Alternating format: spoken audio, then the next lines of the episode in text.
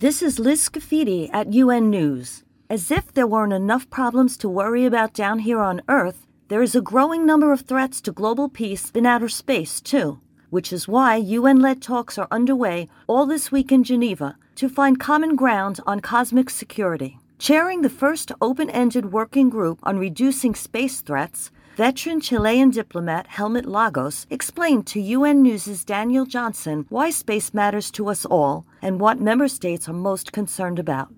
The main mission of this open ended working group in its first session this week is to try to start to find a common ground, a common understanding about how to identify our main threats to space security and how to make recommendations on norms, rules, and principles to improve space security by addressing the responsible behavior of states that can provoke threats and risks to this security for all nations.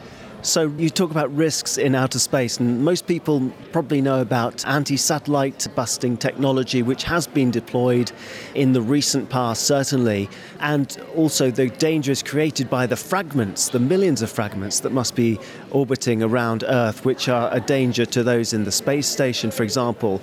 I mean, space security affects us all, doesn't it? Absolutely, absolutely. It affects not only the spacefaring nations, but also the emerging spacefaring nations and all the rest of the world, even those that are not aware of it. Because our daily lives, the most basic things that we do in life, in modern life, they are dependent on these technologies and services that come from space. GPS and the like? Exactly. GPS, critical infrastructure, energy, everything. Everything is controlled by space technologies. So it's very precious to everybody on Earth. You have lots of member states here. Yes. What's the representation, please? And maybe the civil society too, because that's equally important this week. Absolutely. We have representations from all regions of the world.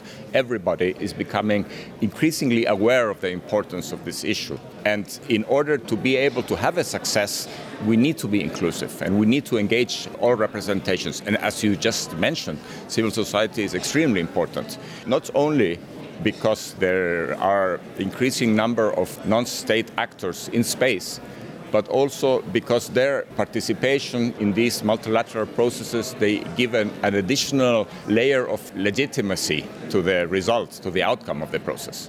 We're three days into the talks now, this open ended working group. You're going to have another three discussions. The next one will be in September. You aim to come up with a consensus document at the end of this week to take to the next set of discussions. But outside the United Nations here in Geneva, we have conflict, we have war in Ukraine as well. How has that impacted on the general feel and the tenor of the discussions happening today? For those of us who have been doing multilateral diplomacy, particularly regarding international security, we are used to work in a very adverse international context. The conditions are never the best. It is obvious that the geopolitical context now is really concerning and it, it has an impact on all the discussions and all the processes all over the world. That does not exclude us. But that said, we are trying to have a positive momentum in this process, at least to try to make progress because in, it is in everybody's interest. And so far, we have achieved that. We see that there is a big engagement and interest in moving this forward. And I am confident that we will keep up that good spirit so that we can finally have that outcome that we all are working for, that consensus outcome at the end. So the P5 are here in the room? They are all here. Great. And let's move on to the the existing space treaty that exists. Yes. What's wrong with it? I mean, it's okay. It's 50 years old, but it covers what happens in space. What are you trying to do to it? Why do you need to improve it? There is nothing wrong with it. The problem is that it was negotiated uh, 55 years ago, and so we need to update it. It doesn't have a review mechanism as we see in, with other important treaties. So, to answer your question, that treaty is actually the cornerstone of the international space regime. That is still true. But at the same time, we need to see what other norms, principles, and rules can be negotiated to fill the legal gaps that are there, considering how the space environment has evolved in the last couple of decades dramatically. So the Outer Space Treaty prohibits the use of nuclear weapons in space, but it doesn't necessarily cover new technologies. That's one of the things you're trying to cover. Absolutely, because in, in 1967, nobody envisaged the development of other technologies and other types of weapons and systems that could be used in space. That's the reason why the only weapons that are specifically prohibited in that treaty are nuclear weapons and weapons of mass destruction. So, what sort of force do you have to bring about the change that you need to update this treaty? Because you can't enforce anything in outer space. So, who's going to lead this change? Well, there have been in the last couple of decades many initiatives to develop new norms. The approach has not been satisfactory in its result because the nature of the mandate of the work that these other initiatives were leading was, in my opinion, too specific.